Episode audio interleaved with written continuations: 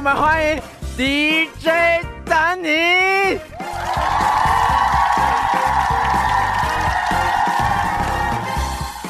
哟哟哟！这边想先问大家一个问题：八百壮士为什么打完仗剩三百壮士呢？不知道道哎哎、不知道哎、因为五百去唱歌了。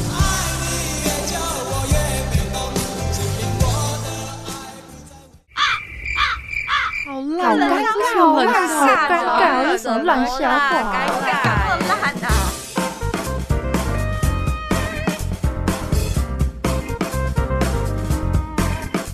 欢迎收听，哎呦，尴尬喽！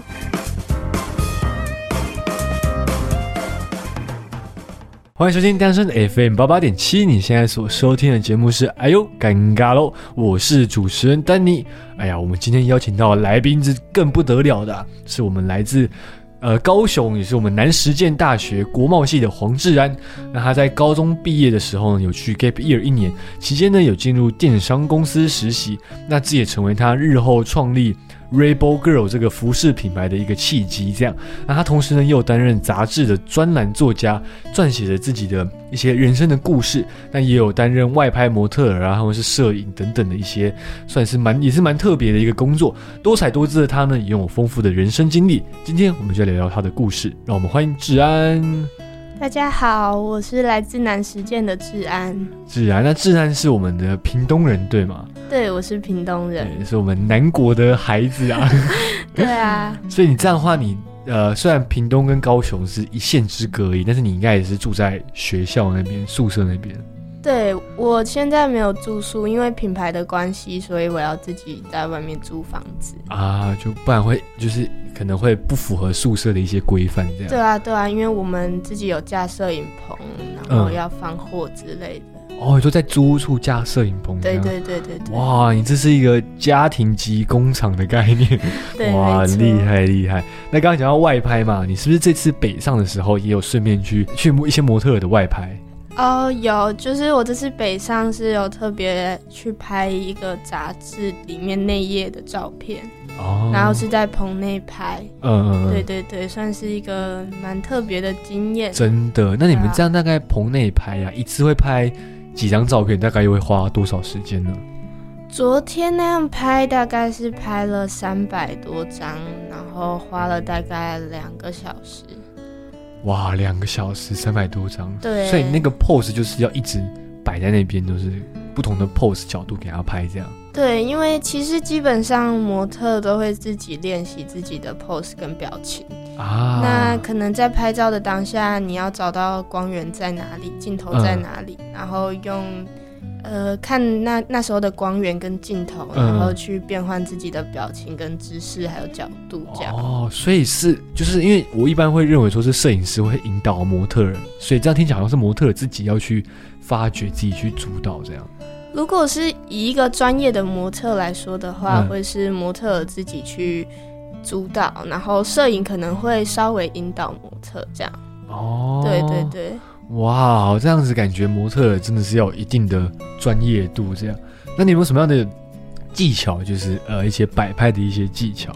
哦，如果是摆拍的话，我觉得是着重在练习。练习，嗯，对，就是可能大家需要就是看着镜子啊，然后看自己哪一个角度，身体的哪一个角度最好看，啊然后自己的脸哪一个角度最好看，哦然后在面对镜头的时候，把镜头想成你的镜子。哦，对对对哇很专业，就是有这种想法。因为我看很多模特儿，就是哇，那个气场就姿势一摆起来，哇，很有气势的感觉。这样，对啊，因为其实模特很多时候就是很多姿势都是要盯在那边。嗯嗯，然后嗯就会很酸，就是可能只是一个很简单的小动作，嗯但是你可能要缩小腹啊，然后扭腰啊什么的，然后挺胸啊，挺胸，对，，一定要挺胸，然后你就会很紧，然后你要紧在那边等到摄影拍完这样。哇，那那在这种外拍的现场啊，通常是摄影比较大还是模特儿比较大？其实其实有点像是摄影跟模特是一个互动的角色，嗯就是我们要互相的去拍出一部好的作品，嗯嗯所以比较像是在那个当下，他们两个是平等的。嗯如果是以外拍来讲的话，嗯，有些外拍会是模特会收费啦，但我自己是比较偏互惠，就是我会找我喜欢的摄影，啊然后一起拍照，然后摄影不收摄影费，我不收模特费，这样。啊，就是算是就是大家互互利共生这对样。对对对对，嗯，哇，这样很酷哎，因为就是对我从来没有接触过外拍这种职业，然后这种职业其实最近也慢慢越来越兴起，这样就越多越来越多人从事。那我们刚刚有聊到，就是我们自然毕业后，其实呃有去 gap year 一年。那这边跟大家讲一下，自然是我呃高中的学妹。对，就是我们那个军医高中，就是前几集已经有很多来宾上了我们这个节目的那个高中，这样。那她其实本身是小我两届，那她毕业之后又去 gap year 一年这样子。那我想问一下，你当初为什么会想要去 gap year 呢？其实最刚开始是因为我要出国读书，然后因为遇到疫情，嗯我不能出国读书，我也不能出国 gap year， 啊对，所以我后来就留在台湾 gap year。啊，那在台湾是可以怎么样去 gap year 呢？因为毕竟台湾就是那么小一块这样。嗯，因为像我自己高中三年是嗯练习了摄影，练习了三年，哦，然后。呃，所以一毕业之后，我第一份工作是接商品摄影，嗯啊，商品摄影，对，然后拍完照之后，我就进去电商公司嗯去嗯工作，这样。嗯啊，所以你等于是把 gap year 的时间拿来充实自己，然后去从事一些相关的产业这样。嗯，应该是说那时候进去也是一个完全新的产业，嗯就是因为我也没接触过电商，然后电商里面有很多是需要你马上学，然后马上就要会的东啊，西。确实，对啊，对啊，所以。嗯，那个时候刚开始摄影拍完之后进去电商公司，我们会从我们会一直工作到晚上四点，然后哎，说凌晨四点，对凌晨四点，哇哦，然后早上九点再起床继续工作。这样肝不会爆掉 吗？那个时候压力就很大，因为嗯我们连六日都没有休息，因为电商算是一个蛮超的职业，嗯，嗯对啊，对啊但。是这样相对报酬应该也是给的不错其实那个时候都给底薪而已，啊。但是都我给 对，但是我之所以会那么拼，是嗯因为我觉得多学到的就是我的，啊，确实有这种想法，我觉得也很重要啊。就是因为像丹尼，我自己在电台也是没有钱拿，就是纯实习这样。那我就觉得说，好吧，那我就来多学一点知识，然后多能带能带走的一些知识资讯，我就尽量把它带走，然后能够运用在我未来的工作上。所以你当初也是这样的一个想法吗？对啊。而且在进去之前，我其实高中毕业那个时候蛮焦虑，嗯自己嗯未来觉得只能局限在电影类类的发展，嗯嗯嗯因为我从国中就很想要学电影，然后嗯高中三年都在学戏剧啊那一些，啊，对对对然后摄影什么的，然后我有点局限自己的路，只能在电影。啊，但是嗯当高中毕业去 gap year，然后去不同产业去了解更多产业之后，会发现原来自己还有其他的可能。啊，对就是个想以某方面来说，也是想要把自己的路拓宽一点，就是对啊不要说对啊啊我只有这个选项，那你就有点被绑住的感觉，这样对啊，就是去那边学学了蛮多，就是学怎么架官网啊，嗯然后学怎么用 Photoshop，然后 AI 做图啊，什哇么之，你类的。等于是几乎是全包嘞，对啊就是所有电商会用到的技能你都有去学习，对啊，那个时候还有包括社群的小编、嗯，客服啊，然后物流那方面也有接触，这样，物流物流我那个时候没有接触，嗯，但是都多少有耳闻。啊，，对，然后然后可能就是社群小编、客服，嗯然后还有还有一个是有点像是就是就是卖嗯嗯、卖呃，你说现场销售人员那种吗？也不太算，他算是一个推广人员。啊，对推广人员，品牌推广的一个概念，这对，样那个时候我们有接政府的案子，嗯然后我们必须要推广一个一个企划这样，哦然后有点像是帮忙推广这样。嗯嗯嗯，对哇！啊所以你对啊感觉你接触到的工作真的是很多欸诶，就电商这一块来说，对对对，嗯嗯。那你在这期间呢，有没有什么样很特别的经验是让你很印象深刻的？我觉得那个时候很开心的一点是，我们全部人一起就是一起在努力，一起往前冲的那种感觉。嗯嗯然后我们甚至住在一起，就是跟哦老板住在一起。嗯嗯，那其实这有好有坏，当然坏处就是会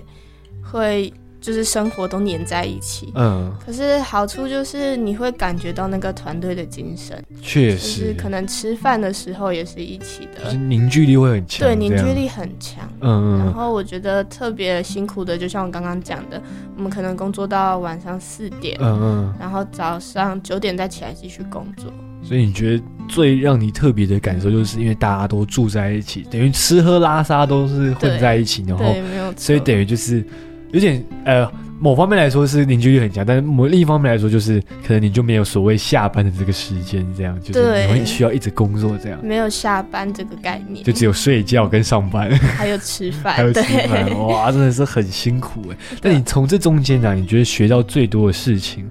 是什么呢？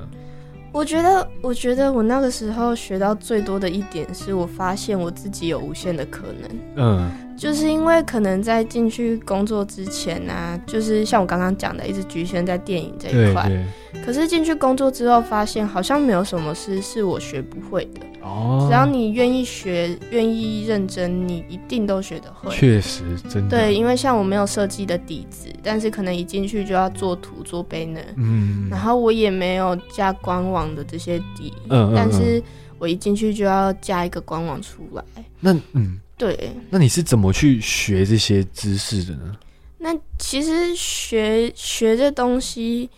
现在的网络就是很发达，对，看影片、啊对，网看站影教学啊片，，然后直接 Google 问，其实他都会回答你。对，然后我觉得有一点很很重要，就是观察。嗯，嗯就比如说我要做官网好了。那我就要去观察别人电商的官网是怎么做的，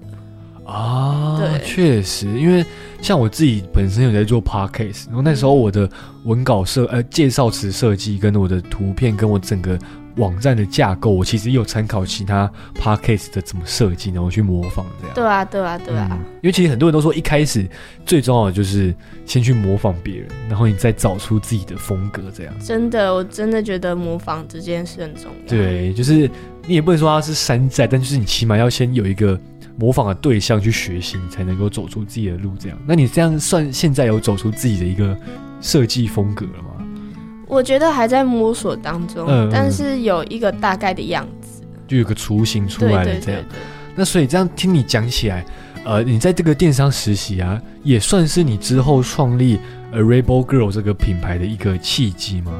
对，因为那个时候发现自己有无限的可能，嗯然后我想要为这个世界带来一点不一样的东西嗯，。哇，对怎么说呢？因为我觉得像 Rebel Girl 它的品牌，诶，这个品牌想要讲的可能就是成为你心目中的自己。Rebel 就是叛逆的意嗯思，对对对，对，然后 Girl 是女孩嘛，嗯那一个叛逆的女孩，所谓的叛逆并不代表是坏，嗯并不代表你要去做坏事，而是你要勇敢的听自己心里的声音，嗯嗯嗯嗯然后就是朝着自己想做的方向前进，嗯，而不是一直听别人讲，告诉确你实该怎么做。这我觉得这也是算是台湾人乃乃至整个华人社会所需要去面临的课题，对，因为就是我们从小就是深受儒家思想，所以就会觉得说啊，就是要听父母的啊、然后父母叫你做什么就要做什么，是师长叫你做什么就要做什么，所以很常就会没有自己的想法，没有自己的核心思想这样。对啊，没有错。对，那你会觉得你们这样类似呃八六七年代美国那种嬉皮风格的感觉吗？我觉得，我觉得我们现我现在还在慢慢找，就是我自己的设计风格，嗯包括设计衣服。但当初以一个衣服品牌去讲述这样的概念，是因为我觉得时尚只是一个媒介，嗯，就是因为我觉得时尚是最快可以表达这个概念的媒嗯，介。确实，就像是你穿在身上的衣服，你走在路上，大家一看到你就知道你是什么样的人。嗯嗯嗯，对，所以我才想要用时尚这个概念来表达我想表达的故事。这样，啊，对，因为像我现在都是棉裤、棉 T 出门，这某方面来说应该也算是一种时尚嘛。一种朴素的时 尚我觉得应该算是你表达自己的一个风格的概念。啊确、实，因为我觉得对你讲刚刚讲的，我觉得很有很有感觉，就是你其实看今天这个人穿衣服，你就知道说哦，这个人个性或是他给人的感觉大概是什么样子这样。对，没有错。对，那你怎么看？就是 你怎么看待？就是有些人他可能穿衣服，比如说像有什么古着风，或是日式风，或是韩式风这样的一个感觉呢？我觉得台湾特别的地方是，大家都想跟别人一样，啊，对，很少人想要跟别人不一样。就是很少人想要走出自己的路这样。对，就算他们想，但是他们不敢。啊，你说那怕那种风格穿出来，大家会说，哎、你这是什么穿着、啊？对我觉得叛逆是需要勇气的。真的，就是我觉得你这个叛逆，某方面来说，就是你想要跟这个社会上的主流有所差异的一个，你觉得它算是次文化的一个概念吗？我觉得它可以算是次文化的概念，嗯，对。但是怎么讲？因为其实很多人就是盲目的跟从主流的想法啊，确实和价值观，嗯但他们可能自己根本不是那样想的，啊，对。但他们怕跟别人不一样，所以他们不敢去做。就是怕会被排挤，或是怕被这个社会给孤立讨厌。对，，就就连穿搭最简单的穿搭嗯也是，就是可能大家他不一定喜欢韩式的风格，嗯但是可能有人说，哎、韩式好看，哎、你穿韩式穿搭很好看，嗯那他可能就会一直穿韩式的嗯穿搭。啊，确实，对，就像 就像我，因为我现在就是棉裤棉 T 很舒服嘛。嗯那我就因为虽然大家会跟我说啊，我穿古着比较好看，我说啊，我这样这样比较好看，但我就觉得说啊，我自己舒服，我自己开心就好，我就是不会去理会外界的声音这样。嗯所以、 虽然今天讲有点不好意思，但是某方面来说，我应该也算是走出自己的一条康庄大道， 对啊，确实，不在乎旁人的眼光这样。没错，所以呢，这样听起来 Rainbow 品牌的宗旨就是想要有一个自己的风格，但是它又是在一个叛逆中找到一个一条属于自己的路这样的一个概念。对啊，对啊，他他，我觉得他想表达的叛逆，并不是要你变坏，嗯嗯而是嗯他想表达的叛逆是要你自己走出自己的路。确实，那你们这样 r e b o l 品牌下来啊，你们大概有现在有做哪些服饰啊，或是比如说配件或是什么之类的吗？有，我们之前有做包包，然后颈圈，嗯，然后颈圈对，哦，好酷哦！就是颈链啦，也不是颈圈啊，颈链对，然后还有衣服，就是最简单的嗯衣服，对啊，然后现在也都出不知道几款了，对，然呃，后蛮多款的衣服嗯，这蛮样，多款的了。所以你们你们的风格，就是我说你们衣服的风格会比较偏向哪一种呢？我们现在出的风格都是那种呃落肩款的 T 恤，啊，但露是肩款，之后之后我会自己打版设计，嗯嗯，嗯嗯对，，就是现在这一款是自己打版设计的你啦，自己去裁缝，自己对去，对然哇，后厉害，然后拿给厂商，叫厂商帮我们做一样的。嗯嗯，啊，但我之后会出比较特别的版型的衣服，然后可也都会是我自己亲自打版设计哦的，哇，但可能出的时间时长就会拉比较长一嗯点，嗯嗯，因为需要更久的时间，然后跟厂商沟通。确实，对对我对，觉得跟厂商沟通真的是蛮重要的一环，因为对啊，因为很多时候就是厂商可能就说、啊、你这个怎么是这样，或是他们可能觉得他们自己制作上有困难，他们可能就会跟你来回交交流个几次这样。对啊，对啊。对，那讲到厂商这个部分嘛，那你这样子，呃，从创立品牌到现在，有没有碰到什么样的困难呢？有一个困难嗯就是我没有车子，然后我们的、 嗯，这这很困难呢。我们的我们的做帮我们做打版衣服的厂商在屏东，嗯，但帮我们印刷的厂商在台南， 然后你在高雄， 然后我在高雄。对，哇，为什么会找就是这两个就是有点距离的地方，还是就是刚好就是这两家你觉得不错，但是他们位置都是在比较偏远的位置？因为屏东厂商是我们长期配合，然后配合下来，我目前就是最便宜拿到衣服最便宜的厂商。啊，嗯，就是呃而且他甚至是帮你自己定做的。哦，对，想说因为同乡的人帮忙一下这样，对，就是屏东的阿姨人很好，嗯做衣服的阿姨，但是屏东印刷就没有那么多的选项。啊，那台南的印刷厂是我当初华听的， 滑听的，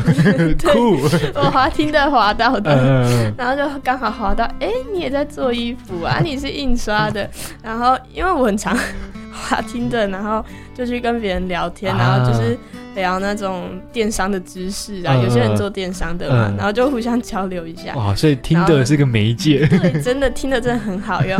然后我还会在上面学怎么打广告啊，什么之你在类的。听得上打广告，没有用 FB 打广告，哦然后但是在听得我们上在学听得上聊，对好酷哦！ 你把听的玩到另一个境界， 对啊，然后找模特啊，就是嗯划嗯好看的人啊，找模特啊，嗯嗯嗯然后找衣服的厂商，然后看一下有没有什么可以利用的资源，啊，这样了解，就多认识人嘛。嗯。对啊，那所以车子的部分，就你会觉得说，你没有车子，不能在屏东、台南这样往返，这样很累。那个我们都骑摩 托车，然后好热血哦！最最荒谬的是我骑挡 车，哎，挡车我自己本身有骑过，那很累耶，那个脚会你快抽筋的而感觉。且还不能载东西， 哦，你的挡车不能带东西，不行。 那你应该买那种金勇一二五或是野狼那种。对，我的挡车不能载东西，哇所以只能我的工作伙伴载。嗯嗯对嗯。啊，对啊，那你有没有考虑过，就是想要升级一下你的交通工具之类 的？我是有想要买车啦，就嗯等之后如果真的需要的话，嗯，因为其实一台二手车，像德利卡，可能几万块就就可以有这样子，对啊，确实就是不会到，应该对你们品牌来说会到很负担吗？还是是还好，但是但是就是目前就是还觉得哦还够用，还够用人。家确定吗？还够？ 但是你们这样子来往返，应该花的时间都是几个小时起跳的吧？而且是衣服没有货又这么多错，就是怎么怎么在我们就是用摩托车，用塑胶车载，啊、呃就是速可达，对，速可达，但是速可达无法载那么多衣服。还有车厢， 还有包包也可以 放。哇，淋漓尽致哎！ 哇，好，那就也期待你们之后可以找到一个更好的交通工具，对这样这应该是品牌目前蛮困难，蛮困难的地方。 那遇到一个困难的事情。呃， 那除此之外呢，还有没有什么其他你觉得也是营运上可能会有些困难的地方？哦，因为现在现阶段是我跟我的呃工作伙伴拆伙嗯了，嗯对，所以其实，在营运上不会困难，但是会重新调整营运模式。嗯就之前可能因为他的关系，因为他已经毕业了，大学嗯毕业了，然后他会有经济压力，嗯啊，然后因为他的关系，我想说要去贷款，就是要去贷款，然后就是给他生活费什么的。嗯但是因为现在他跟我拆伙，我也不用贷款嗯，嗯那我本来有办一间公司，嗯，那哦，我办一间嗯对我应该就会先把公司停业这样。停业。那当初为什么会想要办一间公司呢？因为其实很多人一开始创立品牌，就是呃，会是属于那种比较比较属于算是有点小违法，就是他没有去登记盈利这样，然后嗯透过品牌去这样自己去经营。那你当初为什么会想要自己去创一个公司出来呢？那时候是有看到那个青年那个创业的贷款，呃呃哦，纾困对方案，清创，它算是清创贷嗯款，嗯嗯，然后那就一定要有公司行号，啊，才能申请贷款这样。对。然后那时候想说要带一笔钱做品牌，就像我刚刚讲的，要给那个工作伙伴一些钱这样。嗯，嗯但后来现在他跟我拆伙，我也不需要。那公司一个月其实花费不小，嗯，确实，对，就是要一直花出去的钱，可能像会计的钱啊、嗯，上班的钱啊，然后自己的劳健保啊，就是一些规费这样。对一些规费，其实花出去的钱不不少。那你这样会不会有点是比较小亏的概念？因为你本来是为了要申请贷款，但是你最后贷款应该是也没申请到，嗯，但是你又投了钱下去创一间公司。应该是我觉得就是在一个止损点，就是有停损就好了，嗯，就知道哦，现在这里不能再走下去了，啊那我们就不要再走下去了。确实。那你有没有想说，你就是也可以去申请这笔贷款，然后给自己的品牌更多的资金去做更多的事业发展？这样哦，因为就是因为我现在跟我的工作伙伴算拆伙了嘛，嗯那其实说实在的，我从头到尾都没有想要用这个品牌赚钱、赚大钱，哦，怎么说呢？因为我觉得这品牌是一个表达理念的地方，啊，对，它是一个表达想法，然后带给别人不同价值观的地嗯方。嗯它不是一个赚钱的工具，嗯啊，对哇，这个想法很前卫，没有啦，因为就是我自己也不需要靠这个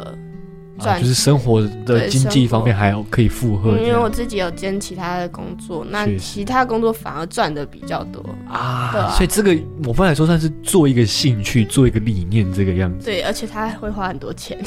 啊，对啊了解。那你们这个品牌啊，现在就是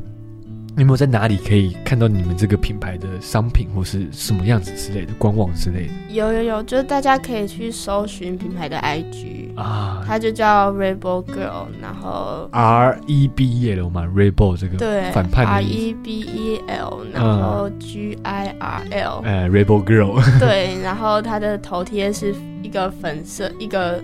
哎，粉色的 R，啊，对，对对，就是你们品牌的一个标志。这对样。我们品牌的标哎，志那我这边有个好奇想问的，因为你们叫 Rebel Girl，那你们有出男生的衣服吗？哦，其实我们现到目前为止出的版型都是男女都可以穿的，啊，而且其实我觉得，我觉得就是嗯衣服这种东西，它是不分性别的，啊，确实对啊，就是因为裙子，其实男生也可以穿裙子啊，然后、啊， 确实对啊苏格兰裙那种，对啊那这种就裙是子。也没有规定说男生只能穿什么，女生只能穿什么，哎，确实对，啊，对啊，哇，那你应该很讨厌制服规定， 女生要穿裙 子，男生要穿裤子，对啊，但但是后来我记后来得也我改掉高了中高中好像有规定说，女生也可以穿裤子，不一定要啊穿裙，子。对对对啊对对啊对对，后来有有解除这个规定，这样对啊，但男生好像还是不能穿裙子，啊对啊，但是以目前来说，应该想穿裙的男生是占比较少数，对对对，因为可能男生。这 这样好怪哦，下面会有风吹进来的感觉。 我是对我是不知道啦。对，确实，对，丹尼帮你回答了。 对，啊好，那我们呢？所以你这样子就是呃，品牌创立下来，其实比较遇到比较多的困难是，但实物面来说就是车子的交通工具的部分，那再来是最近遇到一些状况这样，对啊所以整体来说应该还算是蛮顺遂的吧，就是这个品牌其实还蛮顺利的。然后这个品牌也做了一年多了，哦，一年多也不对错啊。然后之后步调应该会放慢一点，因为我会就是出我自己想出的衣服，自己打扮啊这样。了解。对，好啊，那我们呢，等一下呢，先进段广告，广告之后再继续跟我们的智然聊聊更多关于他的故事。想知道如何成功创业吗？想知道如何不在感情中受到伤害吗？当你人生彷徨时，是不是迷失在十字路口了呢？想解决以上问题，请一定要收听我们的节目哦。好，开一个。哎，这节目好酷哦，叫什么名字啊？哎呦，尴尬喽！不要闹了啦！你跟我认识这么久，还在尴尬的吗？哎，不是啊，我们的节目就叫做“哎呦尴尬喽”。哎呦尴尬喽！每集会邀请一位来宾分享自己的人生故事，希望借由他们宝贵的经验，带起更深层的议题讨论，成为听众遇到相同问题时的参考。啊，节目会叫这个名字啊，纯粹是因为我很常说“哎呦尴尬喽” 。好啦，期待与大家在每个礼拜四晚上八点的空中相见喽！如果错过首播，每个礼拜天的晚上八点也有重播哦。欢迎在广告之后呢，回到我们的哎呦尴尬喽！我们今天邀请到的来宾呢是来自我们南实践大学的治安。那刚刚呢有跟大家聊到他创立品牌的故事，以及他高中毕业后去 Gap Year 一年所发生的一些呃经历，以及一些经验的分享，以及他对品牌的一些未来展望以及宗旨理念，刚刚都有在节目上跟大家分享过。那接下来呢，我们就来聊聊呃，我们治安算是斜杠的一件事情，就是他同时也有去担任我们的专打呃呃译文杂志的专栏作家。那这边想要不免说想要先问一下，就是当初为什么会想要去当专栏作家呢？呃，因为其实我从小就有蛮多梦想的，嗯，然后其中一个梦想就是当作家，哦，然后那个时候也算是因缘际会之下认识了那个杂志的总编，嗯他看过我一些作品之后，他问我有没有兴趣写专栏，哦，，嗯对，然后刚开始只有写一第一篇，还不算专栏，就是没有我自己的栏，就嗯是只是先写一篇文章，嗯，后来他觉得我写的不错，然后希望我能继续写下去，然后哦。分享我以前的故事，然后之后他想要帮我出一本书。哦，真的假的？对对哇，对那很用心哎。那对你啊刚刚讲到，就是你你那时候是给他看过你的作品集之后，他就觉得哎、诶你还不错，就把你嗯纳入进来写专栏作家这样。那你那些作品是怎么样的概念呢？哦，就我有放在自己的 IG 上，就是哦我 IG 上有时候贴文底下会写一些我自己的文章，嗯我自己想写的话，然后他看完之后觉得蛮喜欢的，哦对对对所以他就是啊，所以说你给他看你的 IG 的那些一些文字这样之后，他觉得哎、诶你不错，然后就想说让你进来写写看这样。对啊对啊，结果写写发现，哎、好像写的真的是很不错，然后就他算是现在是让你写一个带状的专专栏嘛，就是每每每本每一期杂志都会让你去写一点文章，这样对对对，就每一季都有一篇这样，每一季都有一篇。那你这样一篇的篇幅大概是多长啊？大概都四千字，四千字 哦，哇，那这样应该是两页吧，可以两三页嗯，对，就大概是两页，如果排照片进去就两三页这样。啊。那你现在那本杂志是是叫什么呢？它叫做 Wave 一生活潮一文字，好像是 好像 是，可是没可能忘记了， 所以它叫 Wave 生活潮一文字这样。对对对， 哇，那如果大家有兴趣的话，可以去买这本杂志，去看看我们志安在里面所写的一些文章。你在里面应该笔名是叫志安吧？我的笔名，我刚开始的笔名叫戏子，是我日 戏日文名字 Yuko， 哦，我以为是新北市那个戏子，不 是不是戏子。是戏子。那现在是叫治安现在哦，现是啊在改回本名叫志安这样。哦，那你刚刚讲到你撰写的故事比较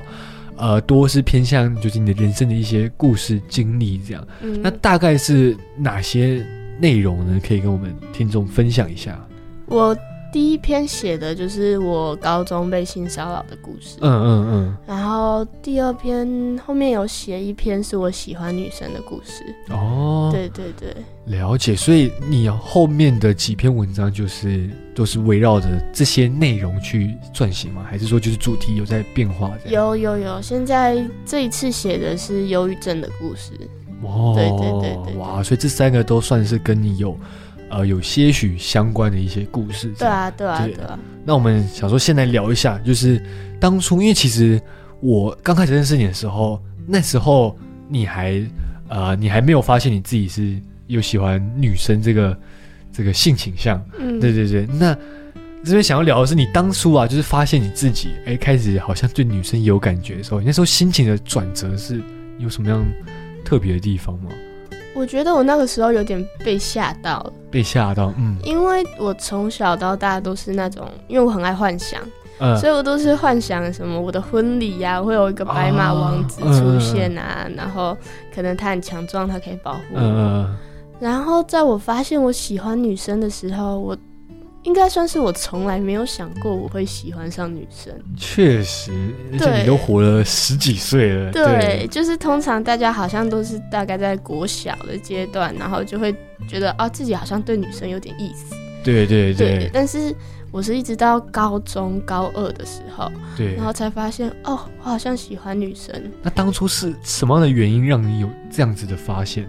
就因为我那时候跟我一个很好的朋友，嗯她是她也是一个女生，但她那时候剪男生头，啊然啊后走很近。然后有一次我们就一起在那个厕所，我们一起去上厕所，嗯结果 超好笑的。我一抬头，然后就看到他，他说哇。太帅了吧？所以你们一起在一个同一用同一个马桶，然后 没有，不是 啦，我们就是在厕所，然后走出来的啊，时候走出来哦，在镜子前面， 所以从那时候就发现，哎、自己怎么怦然心动了？对啊，然后就是那一瞬间，然后就被吓到，就， 哎、我那时候超贴心的，好 不好？呃，怎么说呢？我发现真的只有女生就是更懂女生，嗯你知道那时候就是可能冬天的时候啊，冬天的时候我都会带一个暖暖包，嗯然后因为他是通勤生啊，我是住宿舍，嗯，那我在宿舍就是吃完早餐然后出来的时候，我就先把暖暖包拆开，然后放我口袋。嗯，那它就会暖暖的，对不对？对，那等到他说冷的时候，我就会把暖暖包给他。那暖暖包就是热的了，就不会是新开的，哇哦哇哦哇，真的暖呢、对啊。然后我那时候，那时候我们班上还有在玩那个小天使小主人的游戏，嗯然后我刚好是他的小天使，嗯他刚好是我的小主人，嗯他超刚好的哦。然后那个时候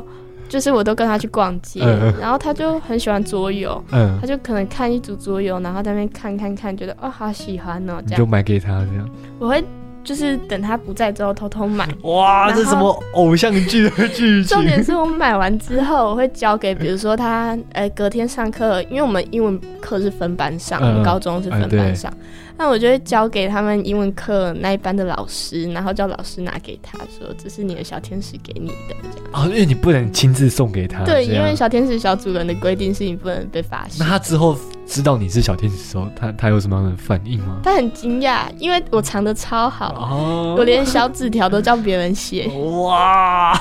那那他后来有发现你有其实有喜欢他吗，有，我后来有跟他告白，但他他应该也是呃双性恋或同性恋的那种，他他是双性恋，可是他超过分的。开始抱怨。 我跟他告白，然后同时吧，他同一天也有另外一个男生跟他告白，嗯然后他就答应了另外一个男 生。等一下，哦，这个这个听起来更乱，因为这个已经跨出了跨越了性别，你知 道吗？就你的对手是异性，不是同性。我超难过的。哇，哦，对啊，但那时候也会想说，如果今天我是男生，会不会结局不一样？啊，确实，因为对就是这真的是很复杂，因为这已经是跨出嗯另一个性别这样。对啊，那当时你就是你家人啊，或是你身边的朋友知道，哎、你好像是双性恋的时候，他们的反应是什么样子的呢？我觉得我不太会害怕被朋友发现，嗯但我到现在还是会有点害怕被家人发现。哦但是是我嗯觉得我家人应该多少都知道， 因为我都在我的房间挂彩虹旗。那可我以为是像那个我们之前 Eric 艺术那种是愤 愤青那种，就是， 没有，我觉得他们应该也有发现啊。但这就是这种就是呃不戳破的一个秘密，对这样对对对但。他们也不没有表明支持，但是也没有表明反对，这哎、样。但我爸那一天超神奇的，他刚开始，我爸刚开始超反同的，然后啊，后来好像是我妈发现我喜欢女生，嗯然后他就好应该有跟我爸讲，嗯，然后我爸就，我爸有一天突然跟我说，哎、你什么时候去交个男朋友，交女朋友也可以 啊、哇 哇啊哇，，哦这句话 其实我力量蛮强的，对啊也是对啊蛮温暖你的就。会觉得哦，爸爸爸爸长大了， 哎、这个结，这个这个结论，OK，好。 所以你爸妈应该也算是相对蛮开明的一个教育方式吧？嗯，对对对对，因为其实我觉得要开明的父母才能够有像我们这种就是很有自己想法、很有自己理念的小孩这样子对。啊，真的，对，所以你应该也是蛮感谢你爸妈给了你这样一个成长的环境，这样。嗯，哇，那这样子啊，你呃到后来，因为其实你也不算同性恋，你算双性恋嘛，包含你对啊现在也是对啊交男男朋朋友友这样。那这边有个有一个算是门外汉直男的一个问题，嗯。就是你这样的话，你可能会同时喜欢这个男生，但你同时又喜欢这个女生。哦，对，其实我觉得啊，我我觉得你喜欢人，就像我自己啊，喜欢人是不看性别的。对，确实。但嗯当你很爱一个人的时候，你很难就是再爱上第二个人吧。啊，了解。就有些人是可以同时喜欢很多个人，嗯这我嗯知道。但是像我自己，如果我愿意跟一个人交往的时候，代表我真的是想要认真的你就会对他。很专心的对待这个感情，对这对样对，子但是我走在路上还是会看妹子。因为这样这样 子，我觉得这样子蛮酷的是，因为这样子可能呃怎么样？因为像我们像我们这种直男，就是嗯像我跟我女朋友，因为我们都是属于异性恋那种，所以呢，就是我们避嫌的方式都是会就是说啊，我们今天是跟同性出门出门出嗯门这样，但是这样变成你你就比较没有这样可以避嫌的方式 了，我跟同性也很危险，这样。就是可能会动动感情的那种，没有啦，就其实我觉得安全感吧，就是感啊情上对就是要给够安全感。啊对，所以就是大家不要对他们有这种就是太多的误解这样，对啊，对啊，他们也是就是喜欢一个人，就是会会很好的去喜欢这样，对就啊不，要被少数的同性恋，就是可能他们比较对。玩的比较疯一点，被影响而到这且也样。不只是同性恋玩比较疯，有些异性恋也玩很疯啊 呃。真的，但是因为我觉得这是因为社会的观感问题，所以他们对对同性恋就会有更多的标签，这样。对，真的。对，所以我觉得这也算是要告诉给我们听众朋友的这样。那也很幸运的，你有一个呃开明的家庭，然后你的朋友对这件事情也比较没有太多的反感这样。对啊， 对，我觉得真的是一个蛮蛮幸运的地方啊。而且我出柜之后，我的朋友都接续出柜、欸每个 对，讲到这个，对，对对对，因为你知道我，我跟你同个高中嘛，对啊然后我那一个班级毕业之后，干超多人出柜，我那个班级毕业之后，哦，五六个人出柜吧，对啊，然后就觉得说，这军医是一个 这个嗯同性恋的摇篮嘛，就觉得说，哇，好酷、因哦，为就是我们在的高中好像很多同性双性，对，真的真的，对然啊后就觉得说，大家是讲毕业后大解放 嘛，还是还是怎么样，就觉得哇，这个，然后因为那时候我们就是可能每次见面我说，哎、你知道谁谁谁他出柜吗？哎、谁谁出柜吗？ 我说啊，一次比一次劲爆，你知道吗？ 而且最好笑的是，对这个这个事情，不知道你知不知道，就是我我高中有喜欢一个女生，嗯，对对对对，我们等一下私下可以讲她的名字，就是高中喜欢一个女生，然后同我应时。该知道是 对，谁。同时呢，我们 Eric 就前几天上我们节目一说，他也喜欢那个女生，然后呢，那个女生毕业之后他就出柜 了，然后呢，我跟医生讲说什么意思？ 就是，嗯，所以我们是在做一个没有必要的争吵 嘛，超好笑啊，对啊，所以就是我觉得很酷，就是不知道是因为军医的呃教育方式可以让更多人发现自己其实。嗯有。有不同的倾向，还是说就是可能就是刚好机遇的关系？这我样觉得是因为军医给我们很多探索自己的机 会，真的，对就是我们其实军医的创校宗旨就是 explore，就是要给大家去探索自己这对样。啊，对，所以可能大家探索探索就发现说，哦，原来 我也是对啊有喜欢同性。但其实我那时候听到一个做法是，怎么样知道你是不是同性恋或双性恋？就是你看 A 片的时 候，看你看，如果你假设好，我男生我看 gay 的 A 片，如果我有反应的话，哎，你可能就是中了这样。哦，对我还真的有试过，我发现看了我完全没有，我觉得你有好点像有跟我讲 过，对，我觉得 我无法接受，你知道吗？就是我看不下去那种。嗯，你跟我讲过，对对对。那你有那时候这样测试自己过吗？哎、我，但是我后来发现一件很奇妙的事，嗯，就是我对女生的身体好像，还好。嗯，我觉得我是喜欢她的，就是喜欢一个人，啊就她不太像是因为你是男生所以我喜欢你，或者是你是女生所 以你我可能是喜欢女你。生这个内心。我觉得这个我是心灵我喜欢的人是看一个人，就是因为你是这个人，所以我喜欢你。啊，那在你某方面来说，也可以算是无性恋者，嗯，就是呃你比较不会可能太注重生理上的这一块。对我觉得我比较注重心理的契合，那你对男生对异性也是吗？对，就是因为我觉得心理契合，但生理契合也蛮重要 的。 确实啊但。是心理契合又更重要了。哇，所以你这个是完全在看内在的人呢、对，因为我比较，因为我到后面啊，就是我上一任，我跟我上一任结束之后，我现在选男生的方式都比较偏向是看他的内在，不太看外在条件。哇，哎、对啊这个我觉得很棒哎、因为像很多人都是看外在，没看内在，对啊，然后在一起之后，可能他今天老了，或是他可能怎么样，不再艳丽，或是不再帅气，你可能就会有很多的争吵，就在那时候发生这样。所以我觉对得啊，正想、感情的基础是要建立在彼此的内心上，而不是在彼此的外表上这样。对啊，对哇，真很难得哎，就是有这样的想法。那我们刚才讲到，就是你当专栏作家的这个工作嘛，那你也撰写了蛮多的文章了。那你这中间你有碰到什么样的瓶颈吗？就是创作的瓶颈，或是什么样之类的？有我这一次的稿拖超久，现在几月？五月对不对？嗯我从去年十月拖到今年五月，我才交出来。哇，那你这样会不会就是可能你的报酬就会减少，或是？是不会减少，只是会一直被催稿。但所以你你们那个杂志是半年才才做一本吗？ 没有啦， 它它是季刊，啊，嗯一年四个四月本啊，所以你就是。哦，我所已以经错过很多季了，哦，所以这样是 OK 的 吗？这样是不 太 OK。但是因为我就是写不出来，因为我自己写文章有个习惯，我会希望我的文章可以带给人们一点什么东西。嗯嗯但是因为我那个时候越写越觉得，好像我写的没有办法带给谁什么东嗯，西不，符合你的期待。对，不符我的期待。嗯然后我算是一个对自己要求蛮高的女嗯，嗯生，嗯嗯。所以我就会觉得说，那既然这样子，我就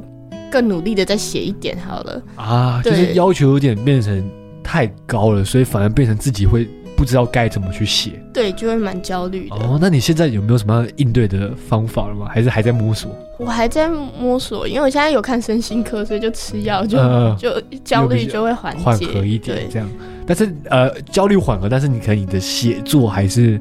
没有办法，就是我我觉得我写作就是像我这次之所以写得出来，是因为我换了一个主题，啊，对主题很重要，对，哦这主样。题很重要。所以你的主编辑老板也可以接受你这样换主题，这样，可以可以，因为我刚开始写我跟我前男友的事情，嗯第一个主题是我跟我前男友，那刚开始很难过，就是失恋的时候那个时候嗯写嘛，一定就是写的很很破碎，边哭边写对这啊，样然后支离破碎，那、现在又又已经就是放下他了，那再回去看以前的事情，就觉得哦我好蠢啊，然 后就写不下去，你知想道吗？啊，我懂那个感觉，感觉是爱情是一场骗局的时 候，你就写不下去。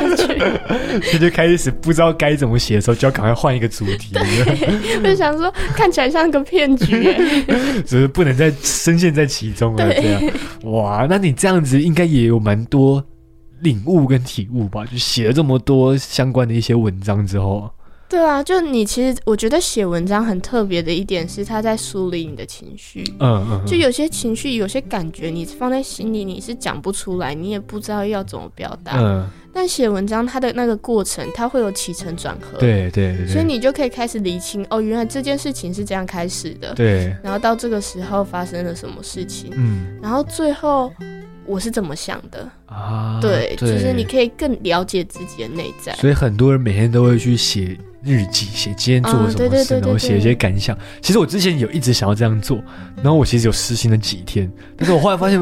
我无法继续执行，是因为我每次我要睡前我已经累得跟狗一样，根本就是没有没有心思去写，就直接睡着了这样。嗯，对对对，所以我后来就是有点算是半放弃了。但是我其实一直很想要继续这个理念，因为我觉得嗯你每天去审视自己真的很重要，就是你这样每天才会比前一天更进步，然后做得更好这样。我觉得，我觉得也不一定要就是一次就是写日记。像我嗯自己有个习惯是，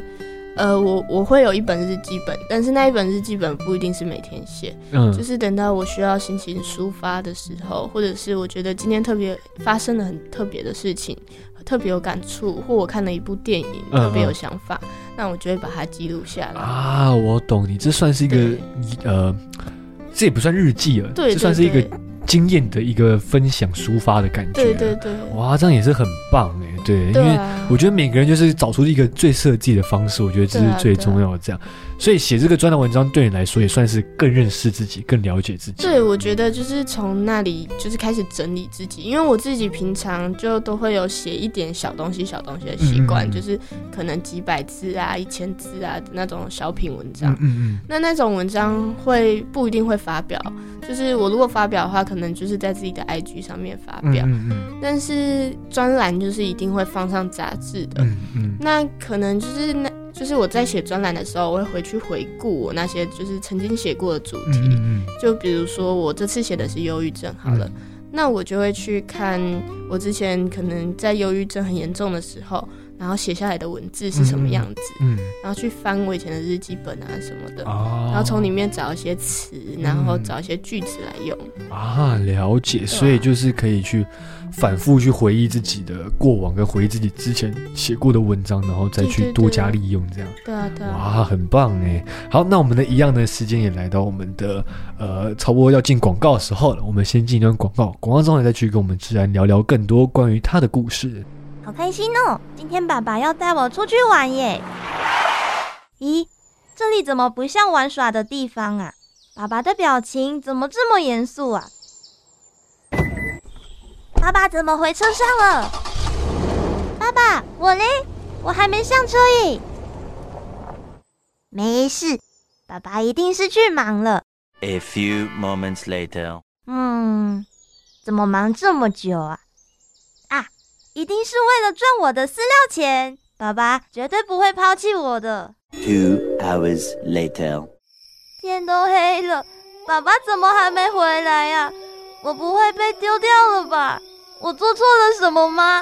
为什么爸爸不要我了？呜呼呼呼！爱护动物，请勿弃养，它它们都是独一无二的生命。如果饲主弃养动物，罚还一万五千元至七万五千元不等，最重可处一年以下有期徒刑。但江之声提醒您。好的，欢迎在我们广告之后呢，回到我们的哎呦尴尬喽。那我是主持人丹尼，今天呢，我们邀请到来宾是来自我们南实践大学的治安。那我们刚刚呢，在第二段节目中有跟大家聊到他一些担任专栏作家的一些经历，以及他所撰写的一些文章的主题呀、是什么部分，还有最重要是聊到就是他发现自己也喜欢同性的时候的一些心情的转折。那接下来呢，因为我们节目也差不多到了尾声，最后我想问一个问题是。呃，自然你会怎么样去总结你到目前为止的人生呢？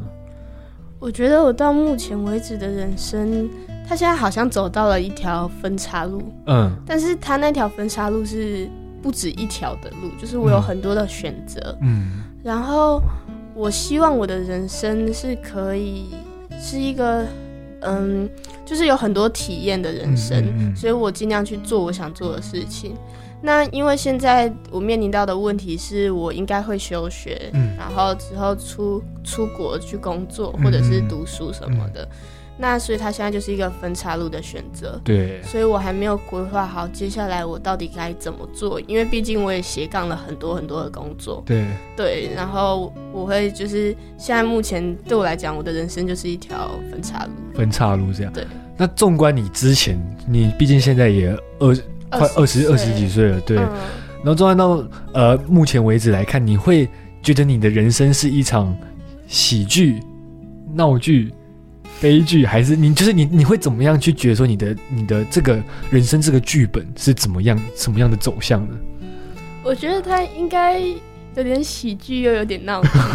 因为我觉得我的人生都过得蛮荒谬的对，就像我 gap year 那一年去做电商嘛，嗯然后做了半年的电商，后面那半年我又去练马术， 然就是后很跳动这样。对啊，就是一整个不知道在干嘛，就又又跑去练马术，然后嗯可能一个礼拜练个四五天这样。嗯嗯 对啊，然后练练马术，而且最荒谬的是，我明明是读电影的，嗯，结果我跑去读国贸系， 哦这个真的也很蛮好笑 的。然后我读国贸系就算了，我还创了一个服装的品牌，对对又对，跟国贸系 一完点相全关都没有。 完全不相对，关然。后重点是你一年后你又要去休学，去对美国再念书这样。对，所以我觉得，对你的人生，我觉得人生就是这样的啦，就是充满了各种不同的选择，然后每一个岔路都将你带到另一个不同的境界。这对样啊，对啊，对，那你有时候你会想说，哎，如果我今天是选择另一条路的话，会不会有什么的后什么样不一样的结果嘛？你会有这样的想法过吗？哦，我自己我自己有一个有点像座右铭吧，嗯就是我觉得每一个决定都有一个代价，嗯啊那你愿意用多少个代价去完成一个梦想？哇对哇，这句话讲的很好哎、对啊，因为像我自己创品牌，我的代价是，我觉得我自己很多人没有看到这个代价，嗯但我自己的代价是。我没有，我那时候其实是存到一笔钱，要去嗯找我远距离的一个前男友，嗯他在加拿大。嗯那因为我要创品牌，所以我没办法去找他。啊所以我就是把那一笔钱又花在品牌上。但如果那时候我们去找他，我们的结局可能就会不一样了。啊对，那我可能我的一个很大的代价是我失去了一个我曾经很爱的人，对然后我还有失去了很多玩乐的时间。啊，对，这就是我的代价这。就是我们经济学上的机会成本啊。对对 对 对，没有错。哇。好，那我们最后呢？最后的最后，有没有什么话想要跟我们的听众朋友说的呢？我觉得就像呃 Rebel Girl 的宗旨一样，嗯就是我希望大家都可以就是为自己叛逆一次。啊，对做自己一次。对，就是做自己想做的事情。